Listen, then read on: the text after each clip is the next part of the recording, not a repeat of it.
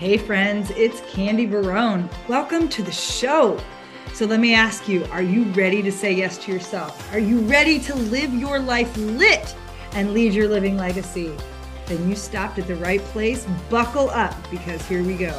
It's about to get raw, real, unscripted, unfiltered, and we're about to jump down some amazing rabbit holes. Let's do this, y'all. Let's get aligned as fuck.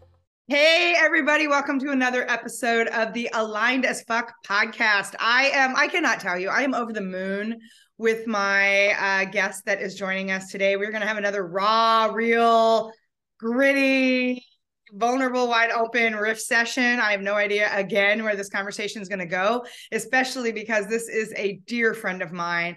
And I know the power of our conversations, which is one of the reasons why I wanted to invite her um, into the space, onto the show. Uh, I want you to get to know her. And there's always this delicious magic that comes up in whatever we talk about. And so, first and foremost, let me just welcome and say hello to my dear friend Yvonne Heath. Welcome, welcome, welcome, welcome, welcome to my show. Thank you, my beautiful friend. And we have an amazing heart connection. So I'm always thrilled to just show up here. See what I did there? Just show up. Yeah. I love it. I love it. And we're going to, so we're going to get into all kinds of juicy stuff. I already know that. Um, we've had, in fact, the last time we had a conversation, we were like, oh my God, we should have recorded all of this. We should have been mm-hmm. on a space.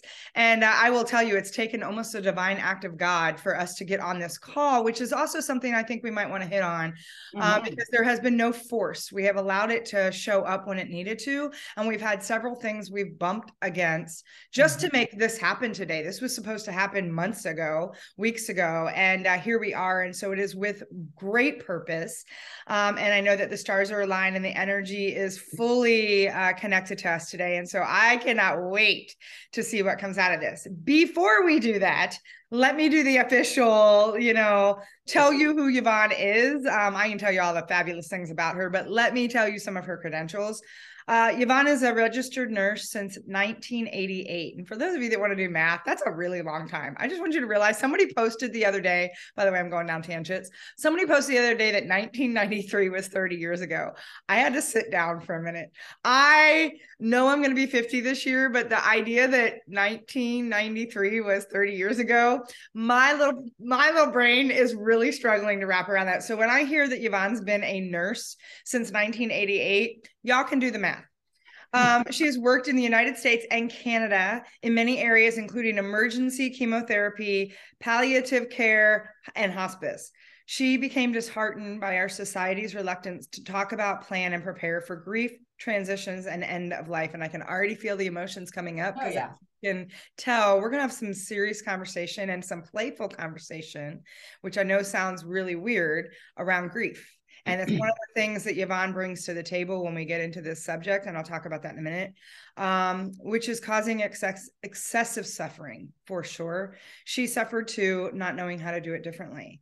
In 2015, she blazed a new trail and founded Love Your Life to Death, followed by the I Just Showed Up movement. Mm-hmm. I'm already getting chills. Creating change. She shares her message with heart and humor. So I want you to think about that for a minute. Grief. Let's talk about grief with heart and humor. Oh, it's so delicious. Mm. As a consultant speaker and her book programs and as a television host. In 2019, she delivered her TEDx talk, Transforming Our Grief, grief just by showing up or by just showing up. She is mm-hmm. most passionate about supporting the supporters and their compassionate communities, especially helping and caring for our seniors. When she is not traveling, Yvonne can be found wearing socks and sandals in her happy place in Huntsville, Ontario, with her husband, who is also a freaking rock star. Rock star. I love Jordy twins, mm-hmm. and several pets. So mm-hmm. that being said, let's get right in because I want to talk a little bit about. First of all, I mean, how badass is that? That is like the coolest bio ever. Um, and again, just welcome to the show. Just I'm thank so- you, thank you. So let me just say two things about my bio, which is super fun. Fun facts. So somebody told me I needed to let people know when I say registered nurse when I trans when I when I transitioned to this new career, I left my nursing career, which is like terrifying and there was tremendous grief in that. And i know that 1993 is 33 or 30 years ago because my child my older son will be 30 this year who was born in in Corpus Christi, Texas. Oh, nice. Nice little, I like that little thing, right? And holy shit, you're not a 30 year old child. I'm just saying, because I'm not, and I'm just yeah. putting that out there. Um, so let's talk about that a little bit. Let's talk about that transition. Let's jump right into the conversation around grief because mm. the way what your experience has been with grief and what you do in the space of grief um, is really truly something that is not it, it is a brand new um it is a whole different way to approach the subject.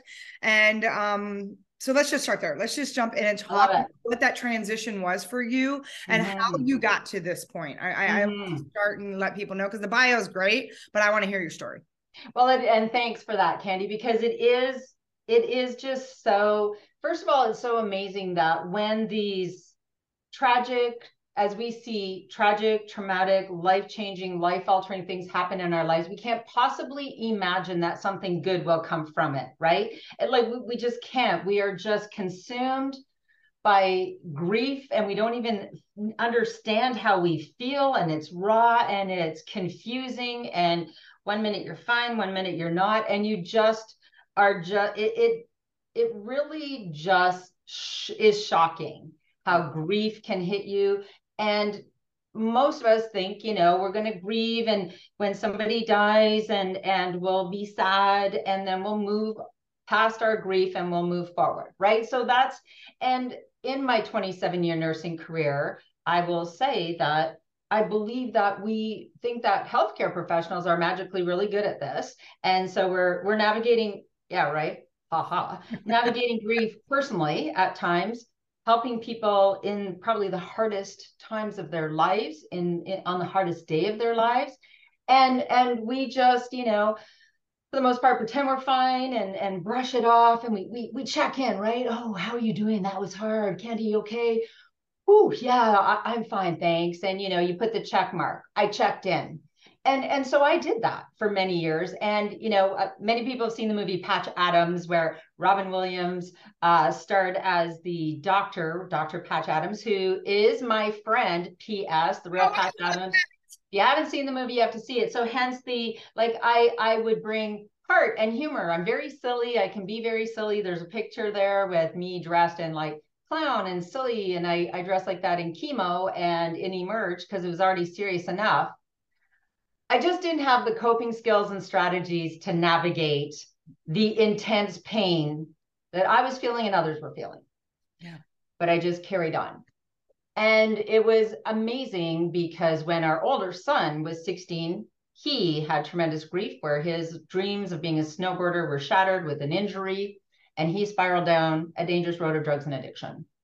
And what I realized, my first of all i felt shattered in a million pieces you know he he is he is still with us but at that time i thought i could outlive my child. And you know we had this long journey. I was a single parent for a long time. Then i met the love of my life jordy who is much younger and we were just going to flirt. It wasn't going to go anywhere. And now we're going to celebrate our our 20th anniversary and we have 18 year old twins. However in that moment i just thought I I don't think I would survive that. And and I don't know how what to do with this excruciating pain. And I didn't know how to save this child and what I realized the big thing was that my my people, my tribe, the people that I thought would be there to support me were avoiding me. Yep. Because they didn't know what to do and they didn't know what to say. It was awkward and it was uncomfortable and then i would I, we had twins and i was going to work in chemotherapy and you know kind of checking my personal baggage at the door. And and no one was asking me how i was doing. And i just thought what is wrong with this picture? And and it was like this cumulative effect of grief and pretending i was fine all these years right? And then so i just kind of stepped back and i said are we healthcare professionals well prepared for grief, transitions, death, dying, and how to support one another? And they're all like, "Oh God, we're terrible at it." You know, like go start that IV. Why? Why you? Why you? It's just the way it is, right? Ooh. Jordy says, "Oh my God, did develop a tough skin? Don't let it get to you. You're not supposed to internalize it. Move on. Take it home with you. Don't. It's not yours to carry. Like there's a way that we get to just put it in a. And I know this because sometimes you feel this even as a coach. Sometimes, right? Absolutely. There, there's we are human beings having a human experience, which says there is a level of empathy. If anyone that is not a narcissist or a complete psychopath, we have a level of empathy, regardless of how we're wired, that we naturally take on other people's pain and energy. And when we keep telling ourselves to toughen up or to suck it up or to say, okay, well, that's not mine. I'm just going to leave it there. I'm not going to bring it home with me. We're completely bullshitting ourselves because, to your point, it starts to build up. And it has a pressure point at some point that becomes, and many times I've seen it for myself and I've seen it for other people, it becomes an implosion point, mm, right? It becomes a place where you cannot hold the grief of your own because the thing is is we don't acknowledge especially if you're a type a superhero badass i get it done highly driven successful by the metric of whatever the hell we call successful in our society. You show up and people are like she's got her shit figured out and underneath, oh, like, but we're pretending that too, yeah. right? We're pretending that we do. Yeah, because and I this is one of the reasons I love our friendship because I will even say, and you and everybody knows, well, they should. Anyone in my orbit knows I have been going through massive grief right now, and we all have levels of grief. I've been going through grief my whole life. I mean, let's be of course, of all course. Grief, right? The grief that I've been going through over the last almost 100 days. Uh, tomorrow makes 100 days. Mm. Um, my soul, one of my soul, heart everything, I lost Peyton, right? And so yeah. there is a space where I, I, my assistant put this out once, um, and and I think this is a good place to dig into. There was a meme she shared on my behalf to kind of because I've been communicating, and there's been a lot of people that have a lot of things to say, a lot about things, and I really don't fucking care because my way of healing is I've got to express it. I don't want it I don't want to build it up in my body because it starts to ricochet around and you do create that implosion point. Right. And she had put a mean out. She says, You're allowed to grieve as long as it's socially acceptable. Oh God! Oh, somebody wrote that. I was thinking. Yeah, well, my no, that was not here. Yeah, as a yeah, yeah, yeah, yeah. we're gotcha. only allowed, we're allowed to grieve as long as others are comfortable with it. As long as oh. think about that. That is the culture we have, and honestly, the word grief in and of itself is such a triggering because we have not been taught even effectively on any level to feel our emotions. I mean, oh, as a child, we get told to suck it up. As a child, we get told to rub some dirt in it. As a like tears are like we're so afraid of the tears. Oh, oh, candy. My God. Let okay, we have oh we have let's unpack all oh, this, right? Let's, let's unpack, unpack it. So so I have to go back to what you were saying about empathy and it's a yes and because and i learned that yes and when you say you know like highly sensitive people empaths people who are in the healing you know the healing industry like we're just we're just called to that level right where we we want to help people. We we have no choice. That's who we are. The the empathy as brene brown says like sympathy is feeling sorry for empathy is feeling with, compassion is like empathy in motion, like we want to do something. When we talk about feeling with, we we do not have to take on their pain right. to feel with them, to have empathy, to love and support them. We don't know how to not do that. And that's why I suffered. That's why coaches suffer. And my whole thing is it is because we have normalized a lot of the wrong stuff. We have normalized being tough, putting it aside, and we are not proactive. We have no, we have no we, proactive coping skills, strategies. What do we believe about life and death? Who can we, who can allow me to just be my authentic, vulnerable, hot, messy self? We are reactive. And what you are talking about when you have to express, that is one of the the only path to healing is my friend Maria Kleefkoff of healthymourning.ca. She's amazing, or .com, whatever, healthy morning. Her revolution is helping us understand that grief is like that internal, mental, physical, emotional reaction to loss, transitions, change. Mourning is that external expression of it.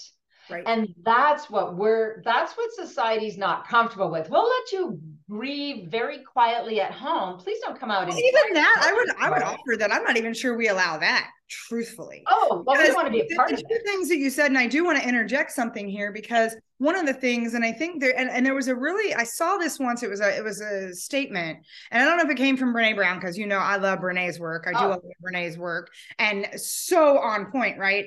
Sympathy is an enabling space. Empathy is an action oriented. Like, how do we? What do we? What do you need? It's a support space. But what I love is I heard a quote once that said, "There's a big difference between caring." And carrying and that why mm. difference, right? And we have been so twofold in what you just said. We have been taught, first of all, oh my God, it's our responsibility. I gotta fix it. We have a culture that wants to fix. fix we don't know how to sit in and just hold space. Because honestly, like one of the biggest things I've realized I've needed through the grief is the check-ins are nice when they're like really somebody.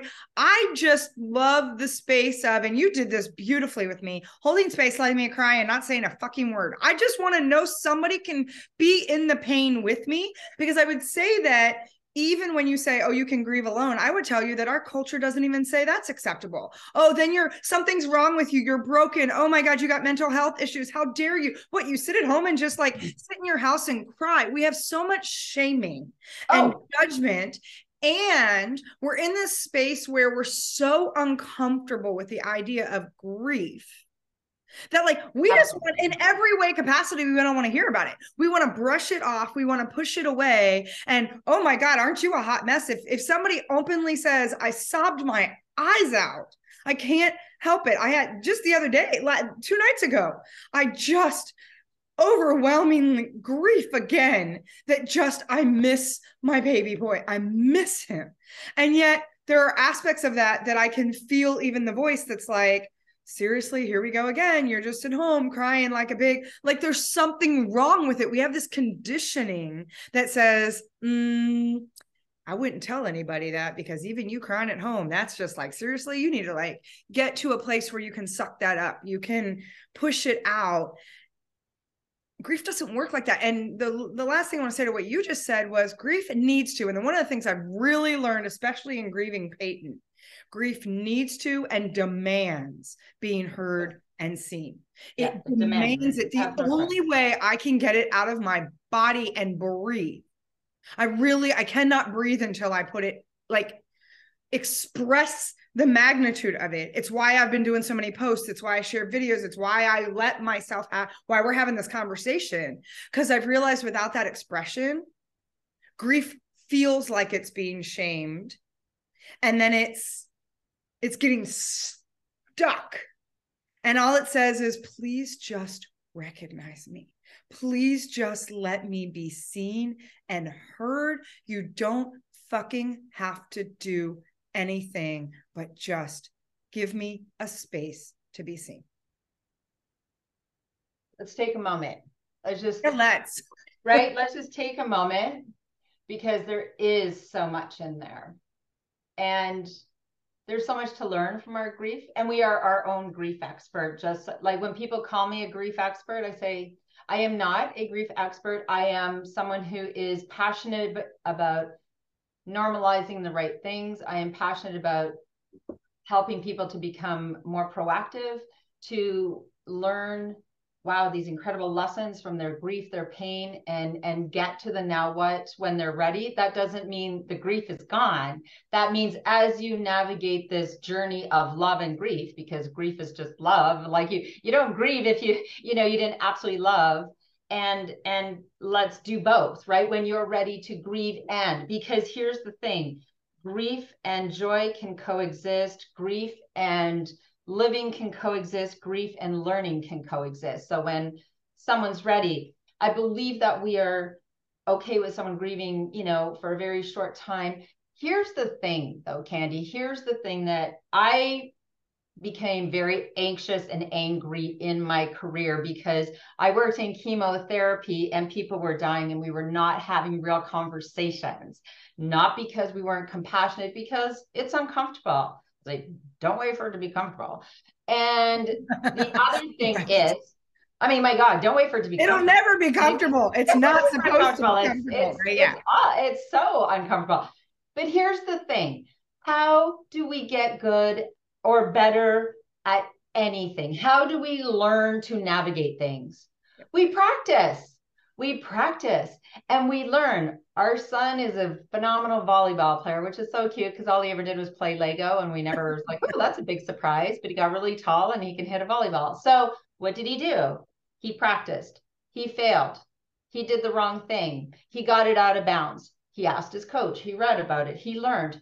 What do we do when it comes to understanding grief, understanding or talking about death and dying? What do we do? We avoid it because we're terrified and then we react when it happens because it, we will all face it and you know i say like us poor poor beautiful compassionate people who are too terrified because they don't know what to do and they don't know what to say. And that is what I want to change. There is no fixing grief. And we also believe that we need to leave it to the professionals, right? Someone is grieving, let's get them a grief counselor. And again, that's a yes and. The professionals will be a part of our journey about 10% of the time or less. Now, I need everyone to hear that. Yep right? I said that in my TEDx talk because when you are consumed with grief and you're just shocked by grief and it's stopping you in your tracks and the rest of life is carrying on and you're like, hello, I'm grieving here.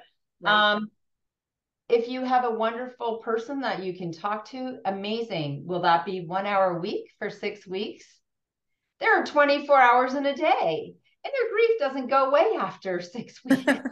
no. So, so this is about reframing. For it's like, I want to, I want to hit the pot, uh, reset button and say, we have been led down this path to medicalize, sanitize, professionalize life, grief, and death. We of course we don't know what to do and we don't know what to do we, we don't have these conversations before during and always Yeah. so let's get to the now what.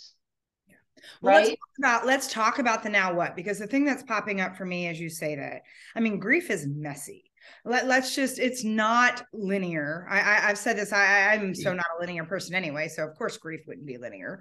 Um, grief has and, and i saw a really interesting visualization because a lot of things you know when you're in something you that you keep calling more of that to you and so there's been a lot of things resource wise and of course when you're ready for it the students ready the teachers appear right? And yes. teachers can show up in a lot of different ways and it's one of the things i love about social media while there's a lot i don't like about social media is especially when you curate who you follow and where you get your inspiration, there's some really powerful things that can drop in, especially on things like Instagram when there's visuals. And I saw, um, it was actually a reel I saw the other day that um, someone had described that if you can look at grief, and, and this was something I think was interesting because I want to I want to lean in a little bit about how you help people mm-hmm. consider sitting with their grief. And I, I also love that you're like, I'm not an expert. I really look at you as a guide. I look at you as someone hmm. who is is here to offer some different perspectives because grief is a very personal journey and it is part of your spiritual path that only you can decide what it looks like. I'm very clear about that. No one, and I, have I've felt myself feel the the resistance around it. No one gets to tell me how to grieve. I, I appreciate and love and have so much just thank you for all the people like, oh, you need to do this EFT or you need to do that. Great. I am aware of all the modalities and tools. And right now, that is not what is calling through me. Because one of the things I want to say in that is stop trying to rush people through their grief. I don't want the modalities right now. I want to feel the fullness of this so that I can take the beautiful gifts that are presenting as a result. Because I want to talk about the juxtaposition in just a minute that space mm-hmm. of grief and joy, that space mm. of beautiful in the mess, right? And so anyway, I saw this reel where they had basically a, a panic. It wasn't really a, it was a pain button, and the button is like a certain size, and it doesn't change. Mm. There's a pain button, and when the grief first hits, there is this huge ball that is literally pressing on the pain button, and mm. so mm-hmm. you're feeling the grief in every moment, every breath. It's intense, especially because when you recognize that grief, and I love the quote that says, "Grief is love that's been unexpressed." It's mm. that it is love. You do not grieve things you do not care about. Who gives a rat's ass? Okay. I mean, like, no disrespect, but there's oh, things like, I'm sorry to hear, I'm sorry for your loss, but it doesn't affect me, right? Grief happens because you you were connected, you had connection, you had love, you had a place, that person, that thing, person whatever had a space in your beingness they had a they, they took up space in your soul they are part of who you are how you show up like they they affected that. So that yeah. comes from a place of look that person had a space in this being of mm-hmm. my light right? And so i loved it because this pain button they showed the, the visual was this big huge ball that's constantly pressing on it. What happens and what i loved about this as a visual was that over time the ball gets smaller but it doesn't go away Mm. That being said, the pain button never shrinks. Mm. And so what happens is that ball starts to move in the container where there are days where it doesn't come near the pain button.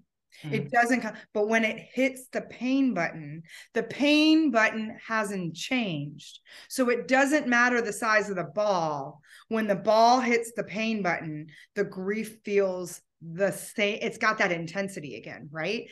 And it's why 100 days later i can have that ball come down and it takes me out.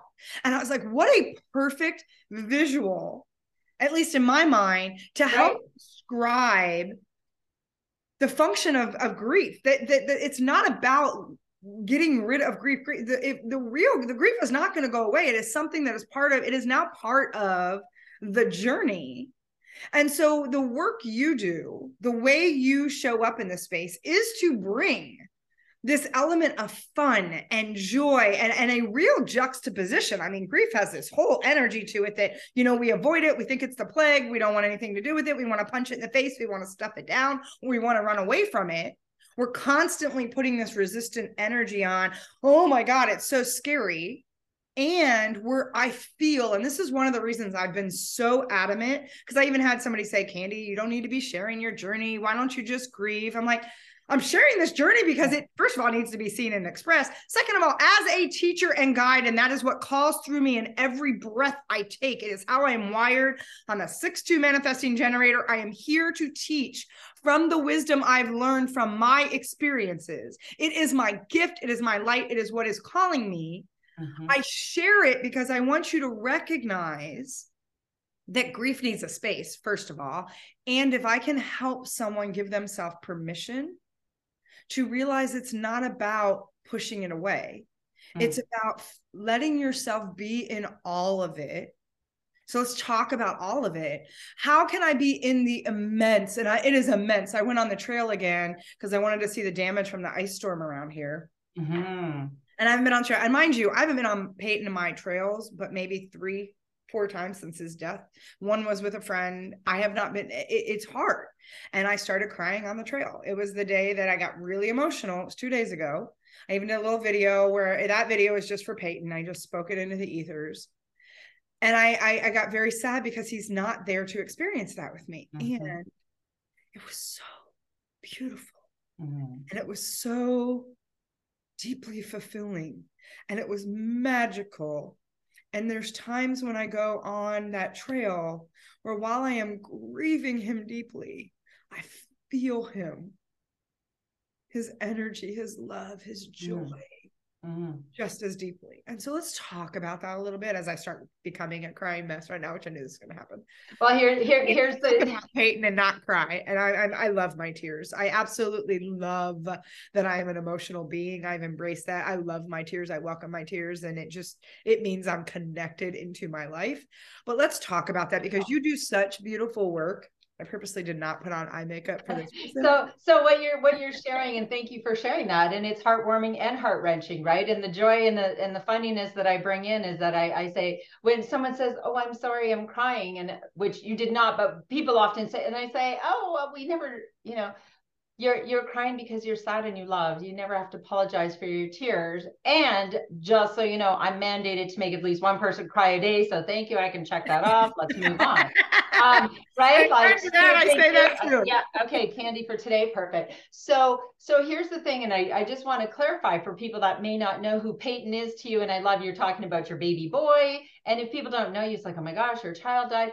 And and Peyton was your dog, is your dog your soulmate like and and it's interesting because when i first and I, I shared this with you before i first saw you and and peyton and i knew and i saw peyton's little gray whiskers and in the back of my head. I thought i wonder how old peyton is.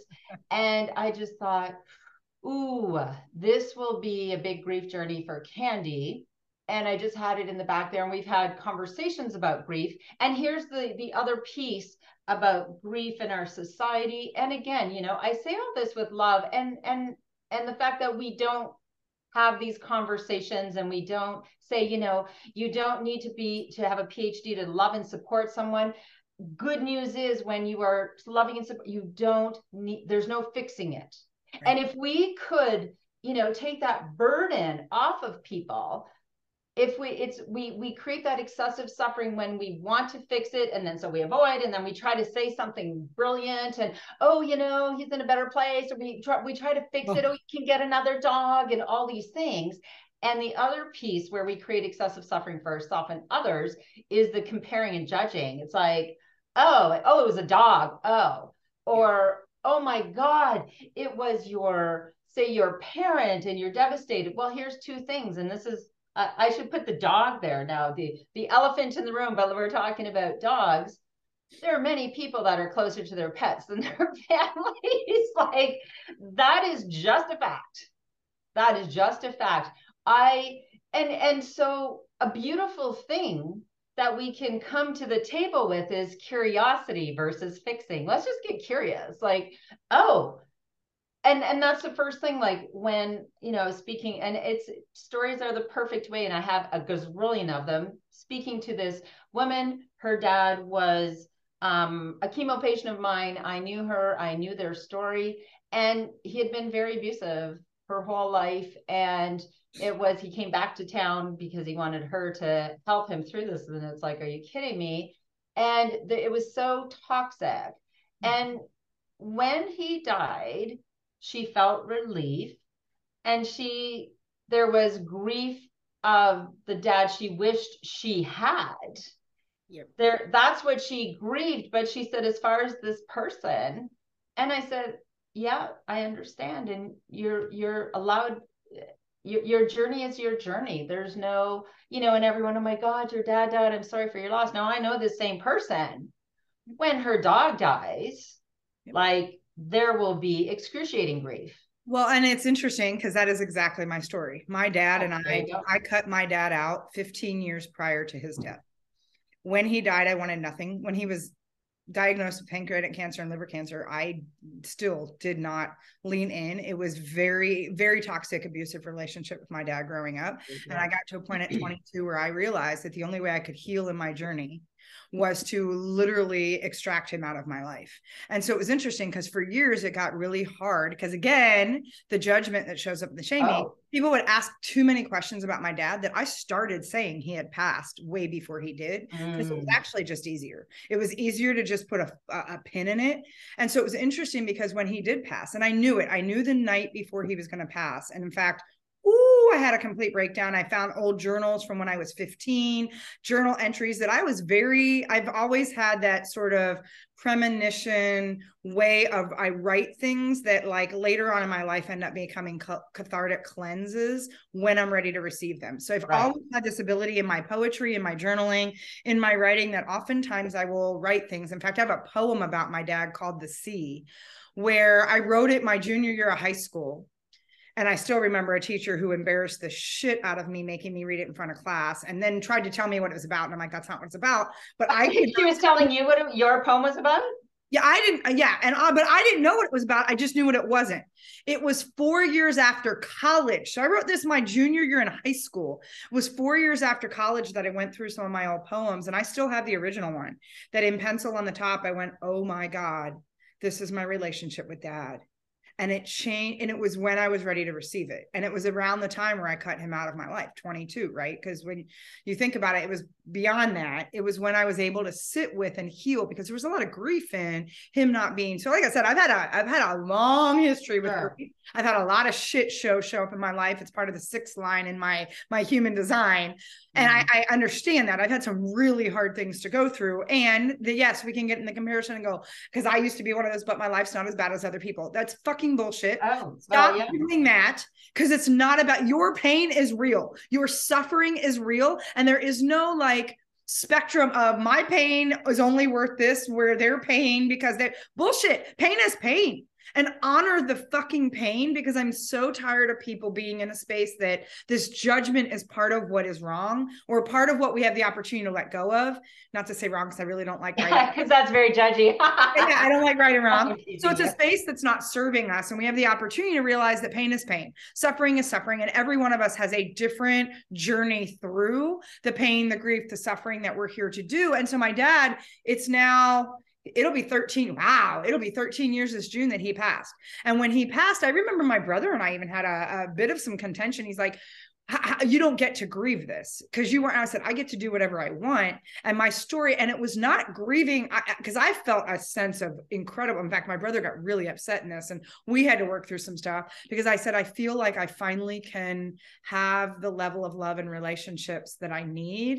Mm-hmm. In and this is where I'm going to get really emotional because there's a there's a reason why I'm saying this connection point that I can't have the the loving relationships in my life I need until he was gone from this earth. I really felt that there was an energy that was holding me back. And My brother said, "Oh, it's all about you." I said, "That's not what I said, and that's not what I'm trying to convey." But there was a breath that I hadn't been able to take for, you know, most of my life.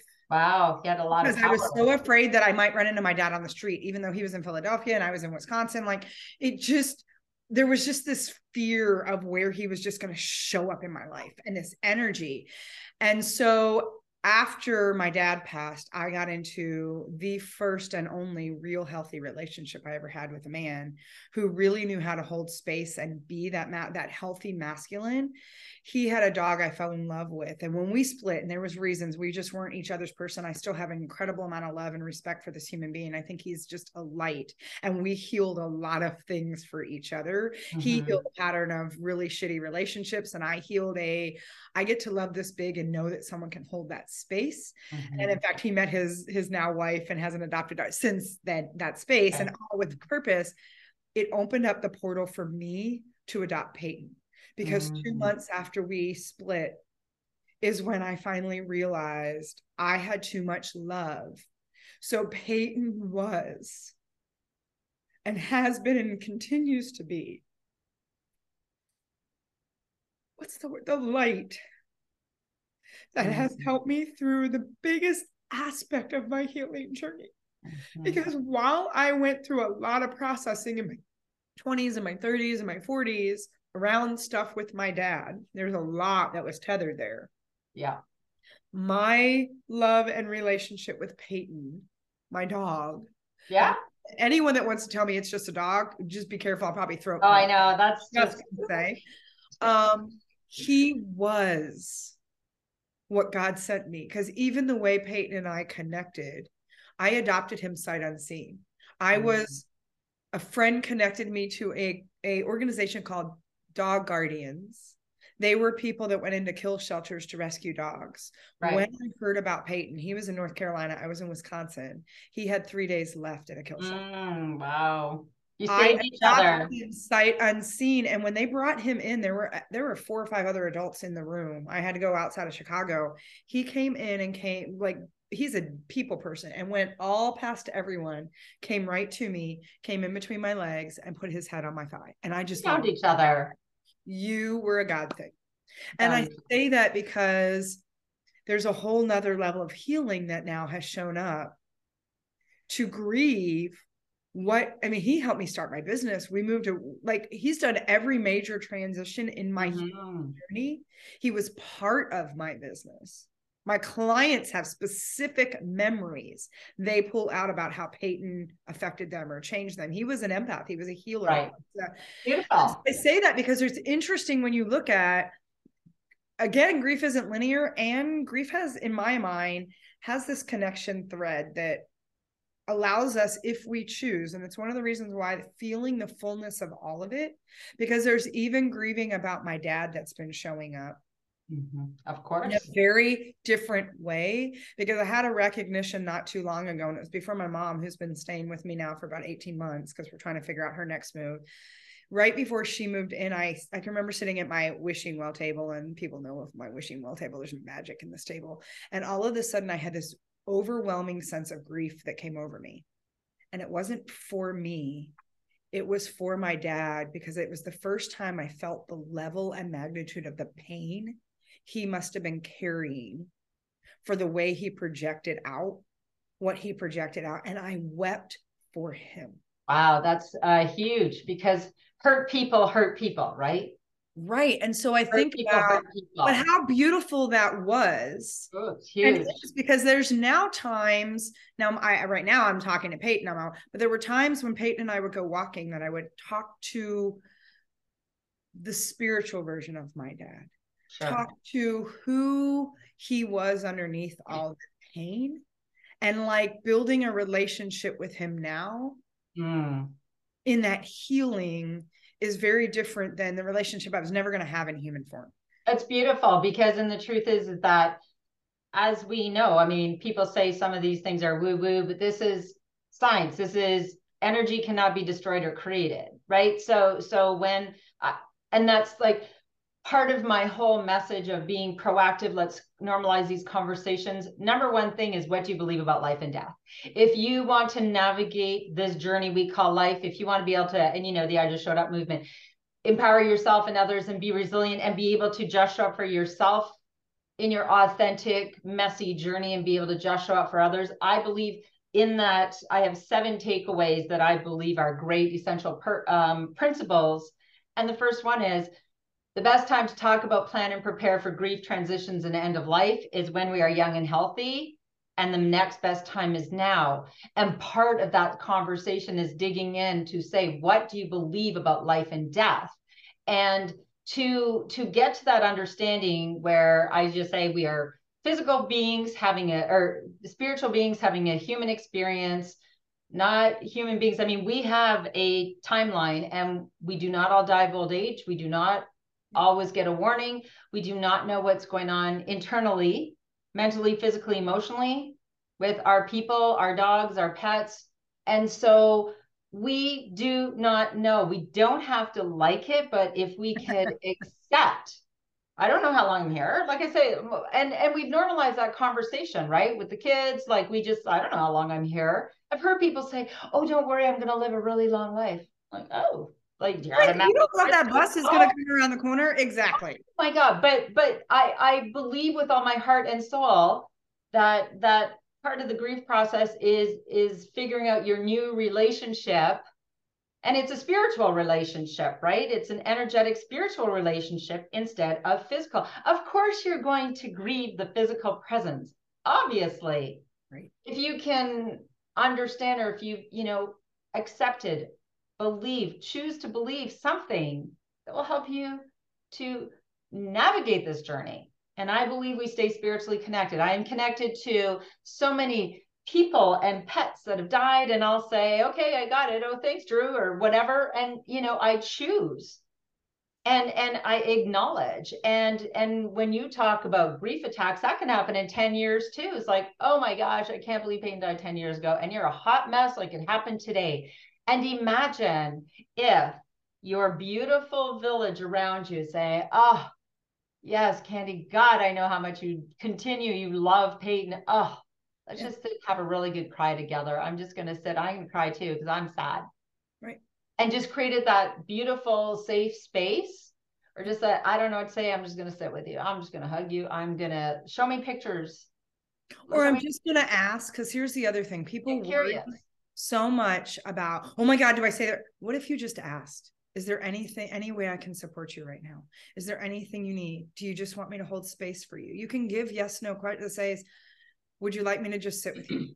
so like yes. And also it's yes. And also it's always a yes and yeah, it's always a yes and because you know, when people are so consumed in their grief, sometimes they don't even know the answer.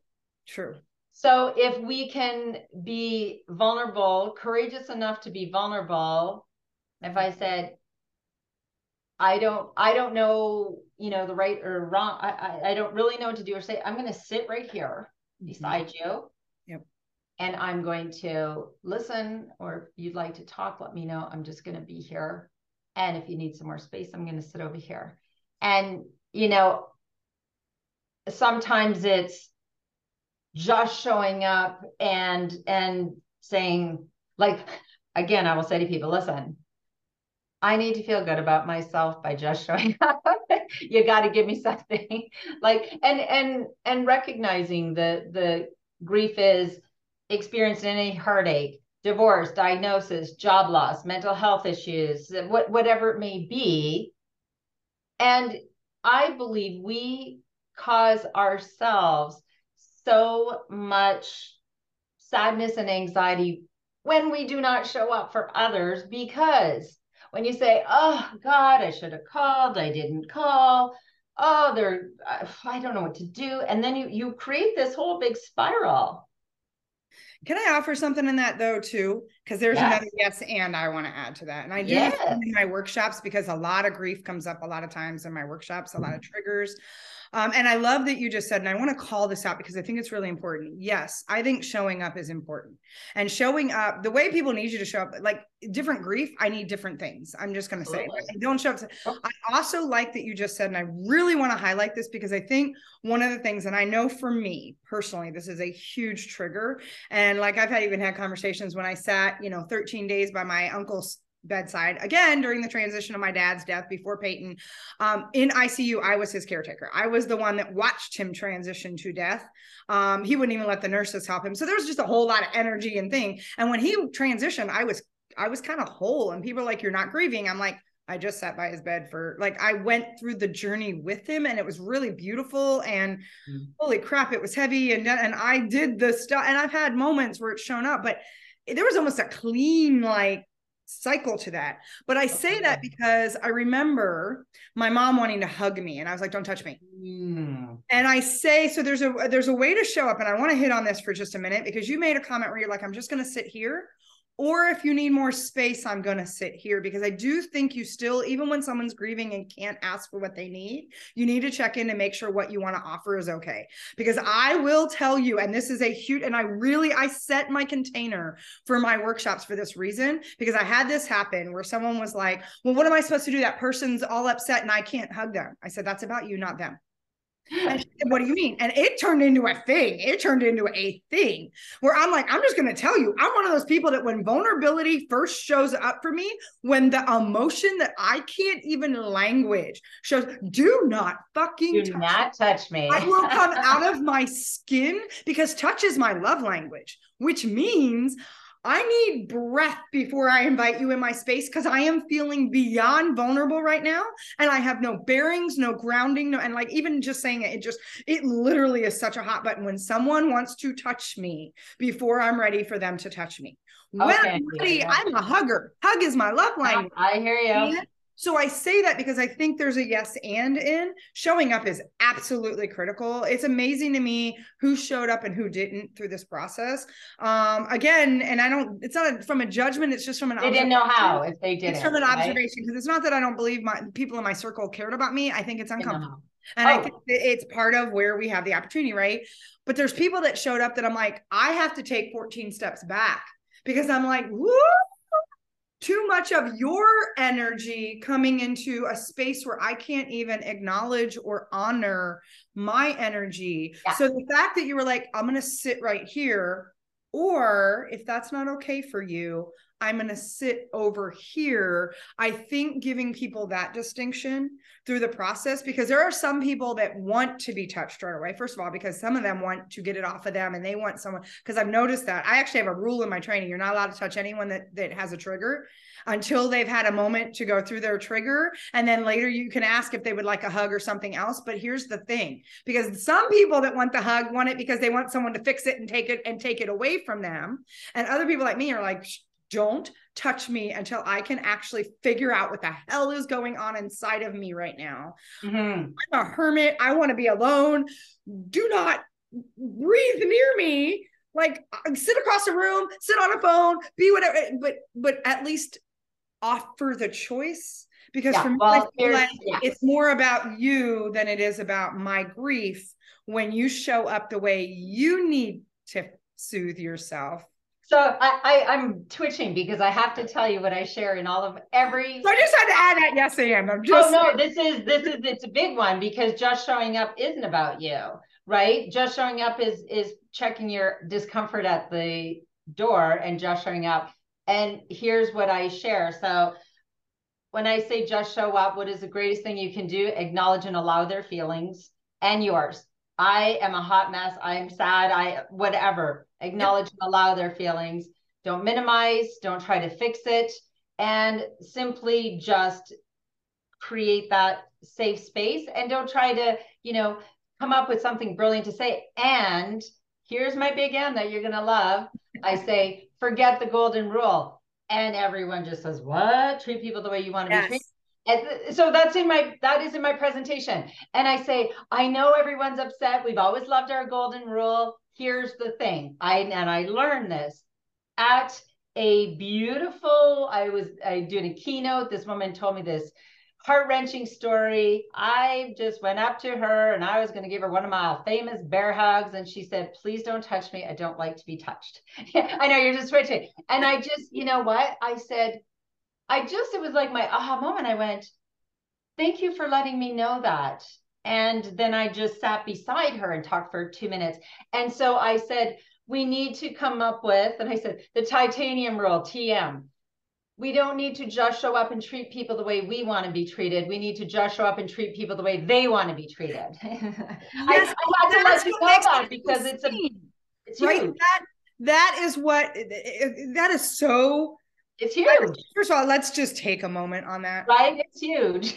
because that right there, my every part of my body that's still grieving says that's what grief wants is just to be seen. It just Thank wants you to be for just seeing me and letting me be me without you needing to make this about you. Mm. Yes, I want you to be like, I'm grieving too. This is sad. You can cry with me, all of that. Have your emotions and tell me, great. And please don't make this about you. And, well, I, and I also my yeah. standpoint, but I say this for any and honestly, there's been a lot of aha for me because I'm the person that would go in normally to hug someone. You too. And I've had to create that rule that says, look, hands off because my workshop people were like and i'm like i'd have somebody that would always be crying and they did it because they didn't want to deal with it and they wanted everybody else to soothe them i'm like that person is not sitting in their trigger they're not feeling it. They're looking for someone else that's bigger stronger whatever. Mm. to soothe them and take that pain away. This is not the work we're doing. And so no. we have an opportunity to be in the emotion first. And also we're, we're going to sit and just hold silence and we're just going to let that person process. The other piece, absolutely, and there's so much, and there's so much more we could talk about. It's all we're gonna have to do more, right? And and so so the other piece is, and I would invite everyone to please, I know, so acknowledge and allow their feelings and yours. Don't try to fix it. Don't minimize it. Please and thank you. Try not to. At least people. At least you can get another dog. At least your dog lives this long please don't like it, anything that starts with at least is not helpful. And the other pieces and everyone does this and i for the sake of i don't know why you tell me uh, that you're grieving your dog and immediately i'm going to tell you all about when my dog died. I would invite everyone to hold just hold your story you be present just show up for them. This is not about you in this moment. You do not have to be a professional. It's okay to be emotional create that space share the story of your dog if they ask, if they invite. Have you ever gone through this? Yes, I have. If not, let it be about them. And that is the very best thing that you can do is just show up and be gentle with yourself in that you had you didn't know how to do this because that's my whole thing. Let's talk have these conversations so that you feel better. And that's I say I wear my I just showed up bracelet to remind me in all the hard moments yeah. that uh, just showing up with hurt, humor, and humanness is the very best that I can do. I will get it wrong. And I will say, God, I wish I would have handled that differently. If I didn't show up for someone five years ago, I will call them and say, you know, I wish I had been more brave and courageous then and allowed that space. I wish I had done that differently. It's never too late to just show up.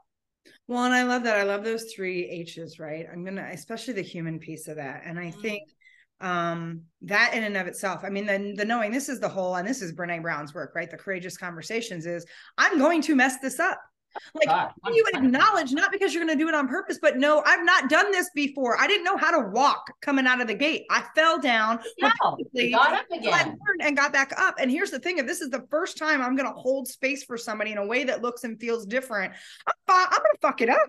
Like it's going to get messed up. It's going to happen because honestly I don't know. And it takes practice and it takes practice, work. practice, practice. Get it wrong, practice, brush yourself off. Sure. But and that human piece, and to your point, giving them space, like be gentle with yourself and have as much empathy and compassion for yourself as you are for the person you're trying to, I think it's huge. It's huge big conversations and and isn't it wonderful that we're starting to have them and i am so grateful to you for taking your pain and being brave enough and courageous enough to just show up for yourself and post what you need to post and and share what you need to share. That is your journey. I you know when i see people share share share it's like that's what they need to do. Yep. I, I don't need to figure out why. Oh and let's not get mired in the why. That's the other piece right? When we go why did this have to happen? What answer would ever be good enough so if we can allow someone their journey, if that person's grieving by being quiet, that introvert doesn't want me to just show up, but perhaps I can cut their lawn or perhaps I can support their supporters. And that's the other thing. I can, you know, the their grieving village. And and so there's always a way to just show up and and know that yeah it's uncomfortable and you will get it wrong. Just show up anyway. Well and i love that. When i mean i talk about leadership. Leadership is a choice right? And the first fundamental function of leadership is how i choose to show up how i choose to serve and how i choose to take personal responsibility. And so the responsibility people have inside of this when you want to lead in grief it's my responsibility is am i willing to show up? Am i willing to be uncomfortable? Am i and know that i can care without carrying know that it's not my responsibility to fix it. Know that that's their journey. Know that it doesn't require judgment comparison. It doesn't require explanation justification why. Don't tell me he's in a better place. Don't tell me like all of that doesn't serve just allow room to breathe into it. If you can just show up and that is my superpower right? Being able to just show up knowing that I I don't really know what to do or say and I may get it wrong. I but I always show up with I have love, gratitude, and heart, humor, and humanness. I let and I lead with my heart. I just show up and I know that's the best I can do. So I think heart, we'll have to chat again. Heart, friends. humor, and human. humanness. God, I love that. So, Yvonne, how can people reach out to you? Because I do, I mean, the work you do is incredible. Um, you put so much out there that does come from that place of heart, humor, and humanness, especially as we all, and I say all, you cannot have a human experience without grief. You just can't, or you are not showing up and loving in any capacity. I mean, it's just not possible unless you're a psychopath. You have grief. Uh, seriously, like, well, no, I mean, grief and joy can coexist. Part of what we're here to heal and learn and understand about ourselves. It is part of the journey. And so I would love for you to, what were you going to say? I think you and I were talking at the same time. I don't know. I, and it's all right. My, my website, loveyourlifetodeath.com has wonderful resources, my TED talk, and including, I have a weekly show of 30 minutes of archived material, navigating grief with heart and humor. So people can go to that and watch it on their own time, right? When they, they don't want to interact with someone and they can also reach out to me anytime through the website. She also has a phenomenal book. I highly recommend mm-hmm. um, as well. Um, um, that is also just really brilliant. Um, so please, please, please reach out to Yvonne, see all of the fabulous, amazing, just uh, incredible work that she's doing. She has this, as you can see, this incredible light and energy that just radiates and magnetizes the spaces she's in. And I think there's so much opportunity for us to explore and get curious about grief in a, in a very different way and and start being uncomfortable with the fact that it will be uncomfortable. And it's okay and we don't have to have it figured out. It's just about as yvonne says and and everything that she's about is just show up. And so yvonne i would love to ask do you have anything you would love to leave the audience with today? Um, any last words or ahas or something that you would like to kind of close out this container with I will always close off Thank you so much for creating this beautiful space for us to have this great conversation with the yes ands and the I, I love it. It's just it's just real and it just feeds my heart and soul. And I always tell people if you want to be able to just show up for yourself, if you want to be able to just show up for others, the greatest thing you can start with is plan your life, plan your death, and then just love your life to death. And always bring your own tambourines to the party. That's it. That's bring your own tambourines to the party. I love that. And I love, love your life to death. Right. And so I just want to say so much. I, I, I don't even have words for how much I love you, how much I adore you, how much I appreciate you being one of those people that beautifully has held space for me and in a way that has gotten uncomfortable and even today allowing me i knew this was still going to be raw in spaces and so i just want to honor and, and say how much um, that means to me and how much I love you. So thank you for that. And thank you for sharing your brilliance and your light and your heart and your humor and your humanness with us today. Um, so just thank you so much for that. I love you. And for all of you that have tuned in and are listening, I want to say thank you too, because I do have an incredible amount of gratitude for my audience, for my community, for the people that support me. It has been amazing to me who have been some of the people that have shown up in ways that have just knocked me out in in a beautiful way with the overflowing love and compassion and just considerations in ways that I get to honor and um, hold my my sweet boy close to my heart. And so I just want to say also thank you to all of you that that tune in and listen. Um, and I'm so glad we could have this conversation. Yvonne, I would love to have you come back um, we can talk more explore explore more levels of it. And uh, with that everybody please know leadership is always a choice. It is the way you show up. It is the way you choose to serve others and it's the way you choose to take personal responsibility. And um, yeah that's what i'm gonna leave you with today. So thank you everybody. I love you and we will catch you on the next episode of aligned as fuck. Please live your life out loud live your life proud and live your life in a space that is authentic to you. Well, all right, y'all. That's a wrap. Thank you so much for joining me today. Please hit the subscribe button so that you don't miss any of our upcoming episodes. You can also find me out in the socials. In the meantime, remember say yes to yourself, destroy the noise getting in your way, and live your life aligned as fuck. This is Candy Barone, and I will catch you next time.